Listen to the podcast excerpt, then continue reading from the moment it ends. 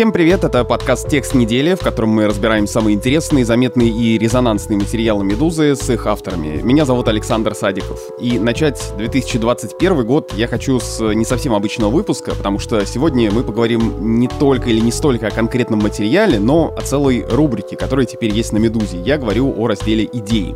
Многие обратили внимание, что в последнее время на «Медузе» стали выходить авторские колонки, ну или, лучше сказать, материалы на них похожие, но все-таки не совсем колонки в привычном понимании понимании. В январе, например, вышел материал о главных книгах прошлого года, в которых есть ответы на вопросы, пережившие ковид, есть ли у демократии будущее, технологии поработят людей или победит добро. На этой неделе появилась статья под заголовком «Почему СССР кончился, а хамства нет?». Социологи изучили эту проблему на примере роддомов, и вот их ответ. До этого были размышления о том, как построить Россию будущего без свалок, чем путинские иностранные агенты похожи на сталинских врагов народа, и почему российские политики так любят пассивный залог и безличные конструкции. Эта тема мне особенно близка, как э, автору подкаста Розентали Гильденстерн про язык. Что такое идеи? Почему это не совсем колонки? И как вообще раздел мнений в медиа меняются сегодня? Ну и на вопрос, почему Советский Союз исчез, а хамство осталось, я думаю, мы тоже ответим. Вот об этом сегодня мы поговорим. На связи со мной редактор рубрики «Идеи» Максим Трудолюбов и руководитель отдела «Разбор» Дмитрий Карцев.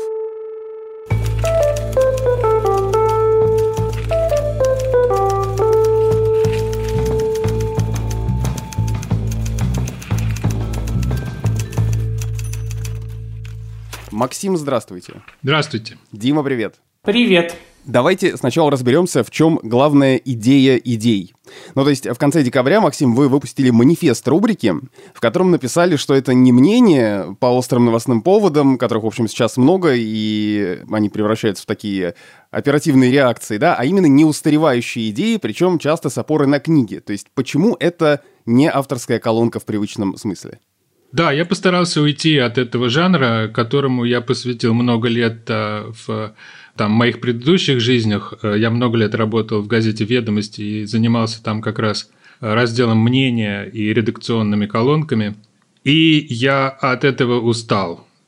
Во-первых, просто сам увидел конечность этого жанра и усталость самого жанра. Потом я стал думать, что место для высказывания по важным вопросом и запрос на такое высказывание есть. Просто его нужно как-то иначе удовлетворять. И мне самому тоже э, в какой-то момент стало скучно читать еще один разбор э, какой-то внутрикремлевской схемы или какие-то попытки догадаться, кто и что там думает в администрации президента. А показалось, э, что лучше постараться смотреть на какие-то ключевые важные вопросы – в которых российская верхушка, вот эта вся пирамидальная схема думания про Россию, она не так важна на самом деле, потому что Россия, российская культура на самом деле часть мировой, и мы испытываем на себе те же самые э, тенденции, те же самые изменения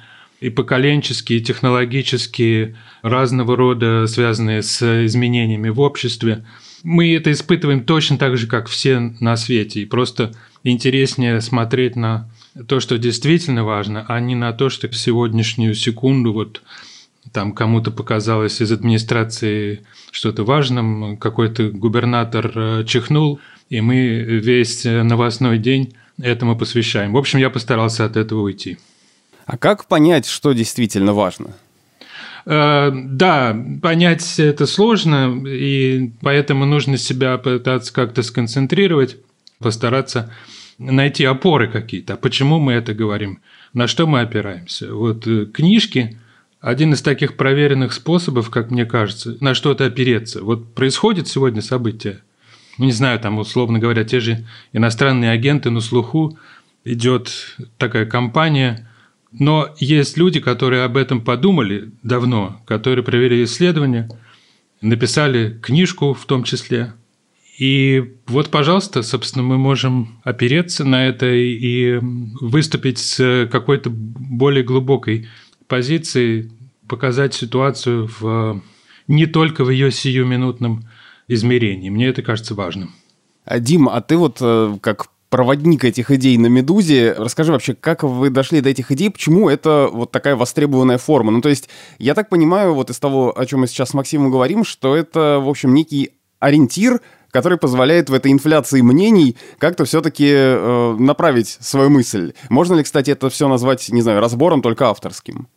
Мне кажется, появление мнений, э, в смысле идей как раз в «Медузе», это некоторый результат внутреннего развития сайта и какого-то нашего изменения, какой-то динамики нашего восприятия реальности – а, потому что когда-то, когда «Медуза» создавалась, она создавалась с идеей, что колонок у нас не будет, потому что колонки – девальвированный жанр. И это было так в 2014 году в значительной степени. И был некоторый запрос на окончательный ответ. А если окончательного ответа не было, то одна из главных фишек «Медузы» и особенно рубрики «Разбор» сказать «мы не знаем». И это до какого-то момента было вполне удовлетворяющей вещью, вполне достаточной вещью, но с какого-то момента мне кажется, что здесь что-то изменилось. Том плане, что стало ясно, что есть очень большая область вещей, про которую хочется сказать «мы не знаем», но этого недостаточно что есть много вариантов, и есть много даже не столько вариантов ответа, сколько дополнительных вопросов. И, в общем, в значительной степени, в моем понимании, рубрика «Идеи» должна обозначать это пространство вопросов, пространство незнания, с одной стороны, а с другой стороны, пространство попыток в нем найти некоторые маршруты, некоторые ориентиры. Поэтому мне кажется, что это все-таки не разбор, потому что разбор как раз предполагает некоторую окончательность. Это что-то другое, и это скорее про общие вопросы. Знаете, кто-то говорил из умных людей, людей объединяет не общность ответов, а общность вопросов. Вот это вот для тех, обозначение тех вопросов, которые волнуют очень многих. Вот мне кажется, примерно так. Давайте немного поговорим про то, как эти идеи создаются. Максим, вы же не все материалы сами пишете. Ну вот на примере, допустим, материала этой недели о хамстве, да, это текст, который э, написали социологи Анастасия Навкунская, Дарья Литвина и Анна Темкина. Они же, собственно, изучением вопроса занимались. Кого и как вы привлекаете? Я стараюсь общаться с людьми, которые заняты исследованиями. Большинство из них академики, в смысле люди, работающие в университетах и различных других центрах знания. И э, я стараюсь смотреть на содержательную сторону вопроса скорее, чем на имя автора.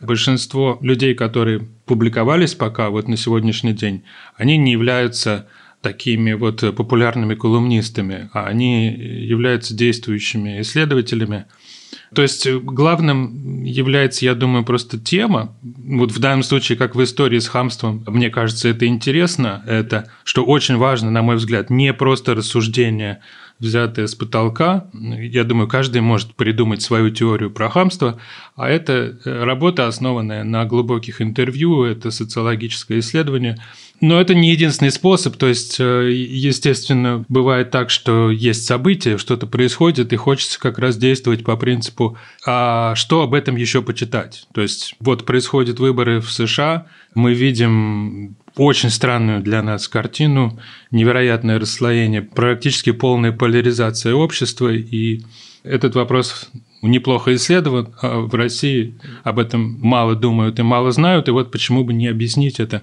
почему бы не показать, в чем, собственно, дело. Ну и таких было немало событий, про которые, как мне кажется, мы старались объяснить чуть поглубже – дать э, более развернутую картину, показать э, явление с разных сторон, показать, что у него есть история. Там, условно говоря, если говорить про то, что происходит между белорусским обществом и белорусским государством, что это сложная, многосоставная проблема, про это написаны такие-то и такие-то книжки, если хотите, можете почитать, а в принципе, если времени нет, то я стараюсь э, ясно и коротко это объяснить. В общем, примерно такая картина.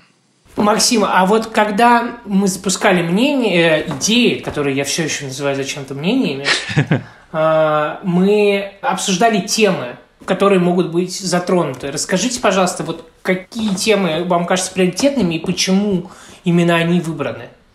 Мне кажется, что интересно это те области или те территории, что ли, которые еще плохо изучены, даже не столько изучены, про которые просто непонятно, как говорить. Особенно на русском языке как-то не очень устоялся язык. И среди них вот э, то, что в России стали называть новой этикой, это целый клубок разных вопросов, которые вызывают очень часто какие-то сложные нервические, болезненные обсуждения в социальных медиа.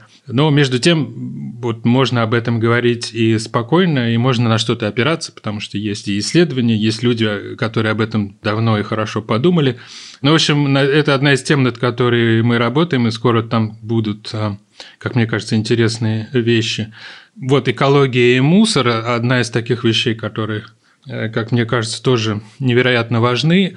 Просто в силу того, что э, Россия как общество уже очевиднейшим образом дозрела до того, чтобы обсуждать эти вопросы серьезно и участвовать в решении. Э, главное – участвовать. Мы видим это по опросам и, собственно, по действиям граждан, что они готовы проделать свою часть пути в решении вопросов с мусором. Мы видим протесты, связанные со свалками, мы видим саму всю эту ситуацию со свалками, которая чудовищная в России. Во множестве регионов свалки исчерпаны, больше некуда складывать. В России практически не существует в каких-то серьезных масштабах переработка и другие способы, как бы альтернативные сваливанию всего на свалку. Вот, то есть эта тема как бы не самая красивая и эстетически притягательная, но она невероятно важная и вызывает реакцию. Вот у нас был материал, мне кажется, он был важный, который мы делали совместно с коллегами, которые делают телеграм-канал э, Trash Economy. В общем, и об этом еще будет. Мне кажется важным еще все, что связано с, как бы это коротко назвать, низовой демократией – речь, собственно, вот об активизме, о том, как люди сами решают свои проблемы с тем же самым мусором. Эта вещь далеко не только российская. Тоже, мне кажется, лишний раз подчеркивает то, что Россия гораздо больше связана с событиями в мире, чем нам кажется. То есть э, мы видим это вообще повсюду. В развитых демократиях люди устали от того, что их способ представительства не работает, они чувствуют, что они не представлены в руководстве государства и различные институты государства не решают их проблемы так, как бы они хотели. В России мы видим то же самое, просто на другом уровне. Мы тоже не чувствуем себя представленными. И вот как бы люди ищут способ, а как нам представить наши интересы, как нам их отстоять.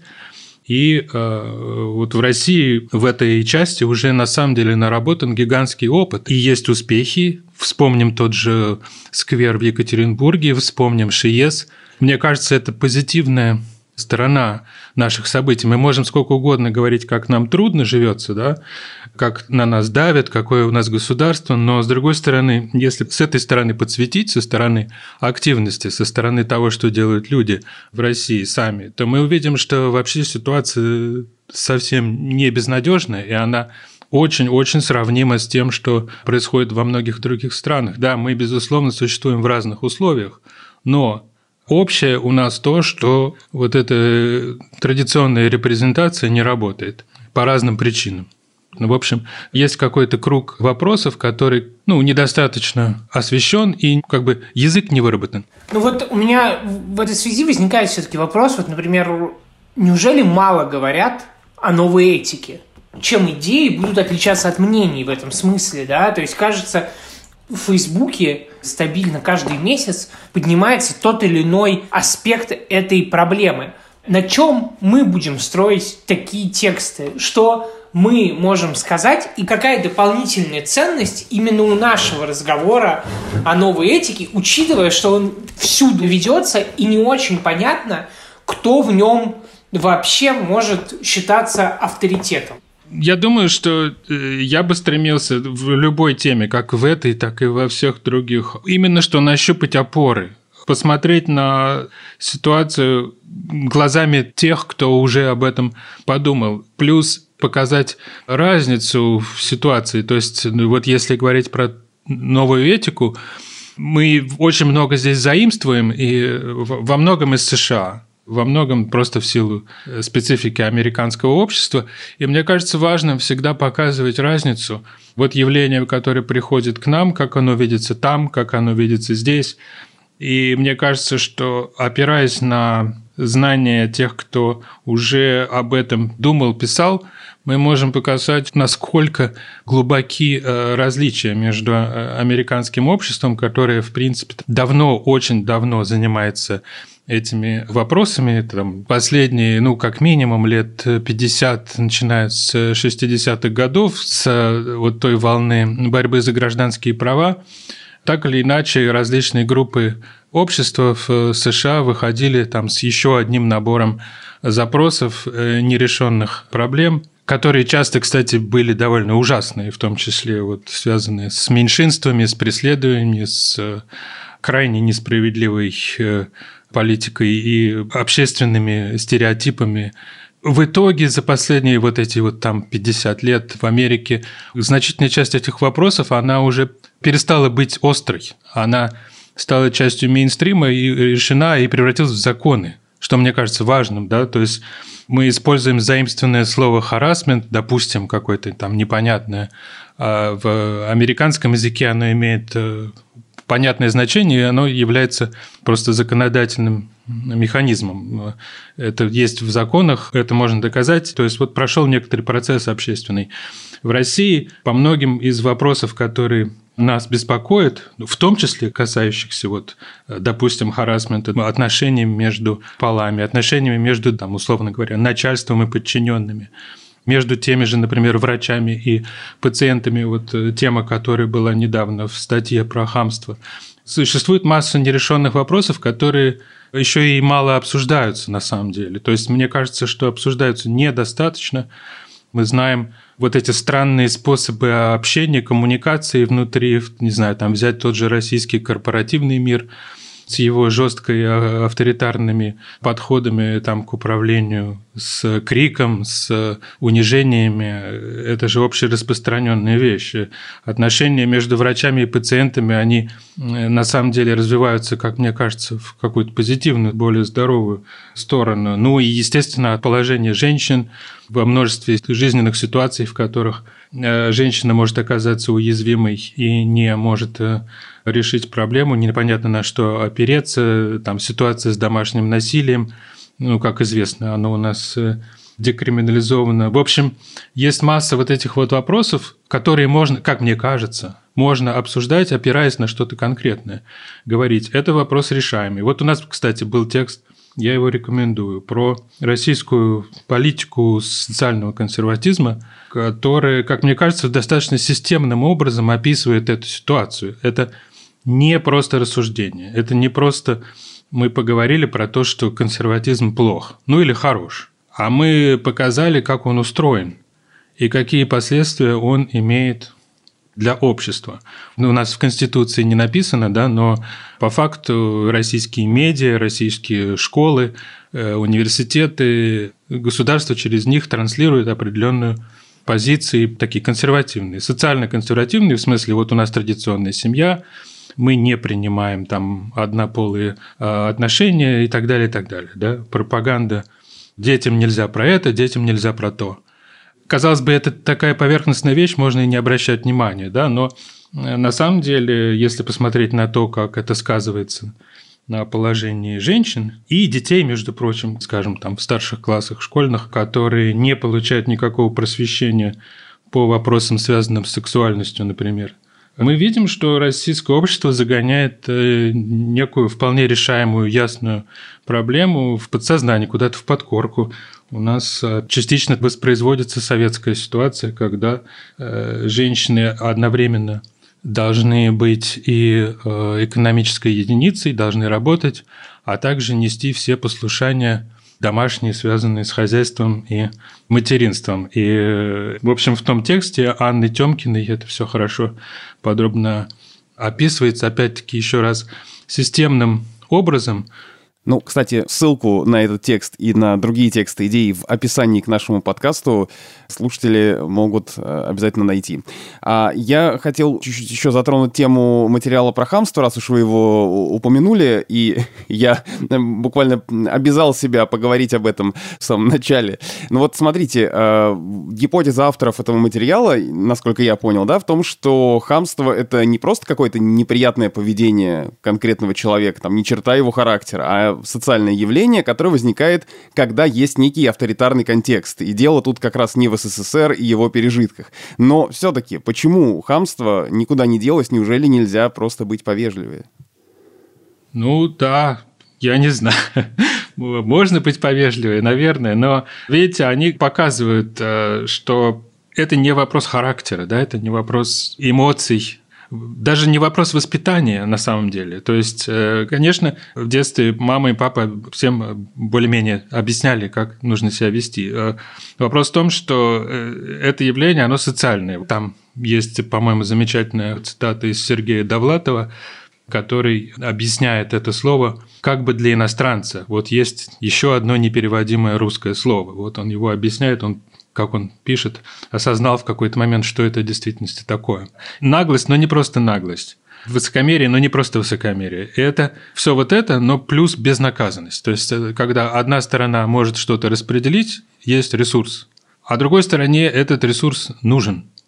Кстати, слово «хамство» на самом деле до советском времени тоже было, но оно означало совсем другое. То есть это было высокомерное, пренебрежительное э, слово в отношении слуг, лакеев, а изначально вообще крепостных. Э, в советском контексте оно превратилось э, в слово, которое означает вот человека, у которого есть ресурс, у которого есть не знаю, продукты он может распределить, что-то раздать, квартиру дать. Опять-таки, э, врач, медицинская услуга.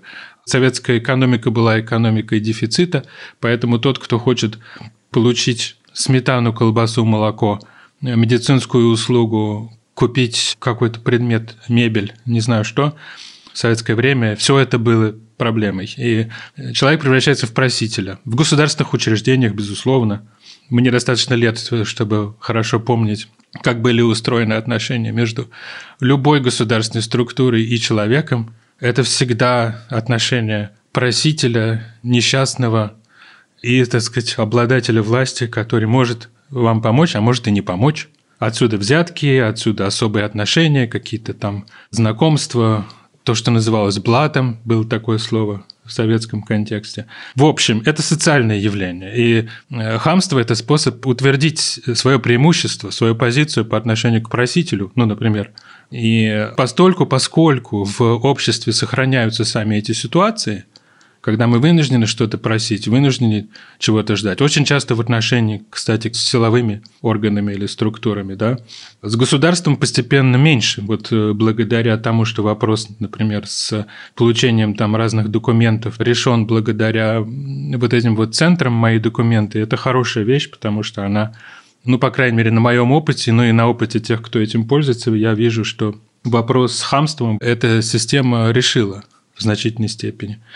То есть э, это не просто плохое поведение. И вот авторы этой статьи, мне кажется, они достаточно убедительно показывают, что если не решен вопрос с доминированием, да, вот с этим, что если у одной стороны есть все, есть власть, а у другой стороны нет ничего и власти нет, то вот тут и возникает вот это внешнее проявление этого доминирования, которое может принимать форму грубости, повелительного тона, э, начальственного такого, который был по сути, нормой в советское время, а сейчас э, нормой не является, безусловно, но как бы сохраняется именно вот в силу того, что у нас есть в обществе такие отношения, где один проситель, а другой так сказать, э, обладатель ресурса и обладатель власти. Или наоборот, как там, собственно, они показывают, что если это ситуация медицины, то как только медицина становится платной и э, пациент э, чувствует, что он в данном случае как раз обладает преимуществом, потому что платит большие деньги, то уже хамство приходит со стороны пациента. Мне тоже просто кажется, что действительно здесь принципиально, и это очень хороший, мне кажется, пример того, что такое идеи, по крайней мере, в моем понимании, это то, что этот текст не о том, что будьте повежливее, а текст о том, что пока не изменятся внешние обстоятельства, определенные, не изменится социальная рамка, до тех пор не ждите, что вам точно перестанут хамить. Простым морализаторством здесь проблему не решить. Этот текст помогает ориентироваться в том, что происходит за пределами характера конкретного человека. Ты можешь сетовать на то, что врач плохо воспитан, но ты не можешь надеяться, что еще сейчас не 90, но еще там 40 из 100 врачей, скажем, или 30 из 100 не окажутся также плохо воспитаны, потому что социальная рамка, в которой они и мы существуем, такова, что их плохое воспитание может так проявляться. У них есть возможность так его проявлять. Да-да. Максим, а вот опять давайте вернемся к вопросу о том, что такое идеи. Идеи, вот в моем понимании, это те вещи, которые ставят вопросы, предлагают поразмышлять и так далее. Предполагаете ли вы, что они должны быть резонансными? А резонансными, в свою очередь, в моем понимании, в нашей медийной реальности, это ну, вызывающие определенный шитсторм. И мы знаем, что многие колонки на это рассчитаны часто, да, именно колонки классические, да, провокационные и так далее. И вообще, как вы себе видите обсуждение наших идей? А можно, можно здесь я вкину еще один вопрос. Должны ли в таком случае вообще эти идеи всегда быть так или иначе привязаны к новостной повестке? Вы же вписываете некие события, которые происходят сейчас, в какой-то более глобальный контекст, чтобы мы порассуждали на эту тему. Э, нет, не должны всегда реагировать на новости. Собственно, одна из причин в силу которых мы это делаем, как мне кажется, как раз уйти от новостного цикла, который загоняет нас в очень узкую колею, мы просто реагируем на новости нервически. А на каком-то вот уровне, чуть ли не гормональном, да, так уж устроена человеческая психика, особенно на негативные новости, мы как бы их даже ищем, даже ждем там, не знаю, и что-нибудь еще про Трампа, еще одна авария, еще один взрыв.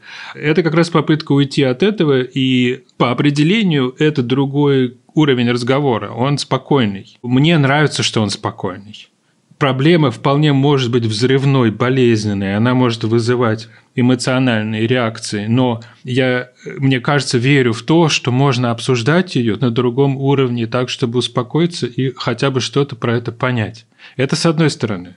Но я понимаю, что как бы любому медиа нужно внимание, да, обсуждение. Вот Дима перед этим э, говорит, что Колонки, в принципе, предназначены на то, чтобы вызывать э, бурные обсуждения, чтобы все перепостили, все друг на друга накричали. Но я вижу, я не знаю, как раз вот, Дима, вот вы, собственно, скажите. Мне кажется, некоторые из материалов, они вызывали достаточно внимания. Конечно, не столько внимания, сколько вызовет какая-то невероятно важная новость. Но какое-то внимание они привлекают. Вот то же самое хамство довольно неплохо читали. То есть мне кажется важным, что как раз эта вещь, она поворачивает некоторую, иногда новостную, а иногда болезненную проблему новой стороной. Мы можем сказать, а вот посмотрите, у этого явления есть история, у этого явления есть такие-то объяснения, а есть такие-то решения на самом деле. Мы их можем не видеть в силу того, что мы находимся в новостном потоке и вообще ничего не понимаем и просто э, нервно реагируем на происходящее. То есть такая в некотором смысле еще и функция миролюбия, миротворчества. Да, да, мне лично самому просто еще в силу там темперамента это близко. Я действительно надеюсь на то, что эти вещи все равно привлекают внимание, несмотря на то, что мы про них не орем, так сказать. На этой неделе вышел текст о хамстве. А что в ближайшее это время еще будет? Какие идеи стоит ждать в ближайшее время? Вещь, которая сейчас э, делается, это отношения между обществом и силовыми структурами, про то, как общество может контролировать силовые структуры. Мы тут в последнее время видели массу событий. Прежде всего, в новостном смысле это было то, что происходило с Алексеем Навальным вокруг отравления, вокруг того, как устроено отношение между силовиками и государством, кто всем командует. В общем, э, Россия одна из немногих стран в мире – где силовые структуры полностью замкнуты на один центр власти, на президента, и никакого другого контроля практически не существует. Там минимальные возможности у общественников как-то проконтролировать просто с точки зрения соблюдения прав, допустим, заключенных, они существуют, но они минимальные. А на уровне контроля за силовиками, так это же вообще, собственно, мне кажется, в России этот вопрос э, как-то минимально даже и обсуждается, потому что мы исходим из того, что вот это вот царское дело, как бы и вообще мы уже так привыкли, что спецслужбы, Росгвардия и прочее, прочее, прочее, они существуют в своем мире, они абсолютно неуправляемы, неподконтрольны. Э, как принимаются решения, мы не понимаем и так далее. То есть это вообще закрытая, непонятная сфера. И мне кажется, что важно про это поговорить. Еще будет про эту самую новую этику, там будет э, такой спор двух философов, на самом деле, про это, э, с попыткой сформулировать основные претензии к друг другу. Причем на международном уровне там мы, мы говорим не только о России, и даже не столько о российской ситуации, а о тех обществах, где эти проблемы давно обсуждаются, и как бы обсуждение дальше зашло, чем у нас. Это был подкаст «Текст недели», в котором мы обсуждаем самые интересные, заметные и резонансные материалы «Медузы». Меня зовут Александр Садиков. Подписывайтесь на нас, мы есть на всех основных платформах, на Яндекс Музыке, в Apple Podcast, Google Podcast, Кастбоксе и многих других стриминговых сервисах. Оставляйте комментарии, пишите нам письма на почту подкаст собакамедуза.io. Ну и, конечно, слушайте другие подкасты «Медузы», пока вы ждете наш следующий выпуск, который будет через неделю. Например, наш ежедневный новостной подкаст «Что случилось?», в котором ведущий Владислав Горин обсуждает события, которые еще долго останутся важными.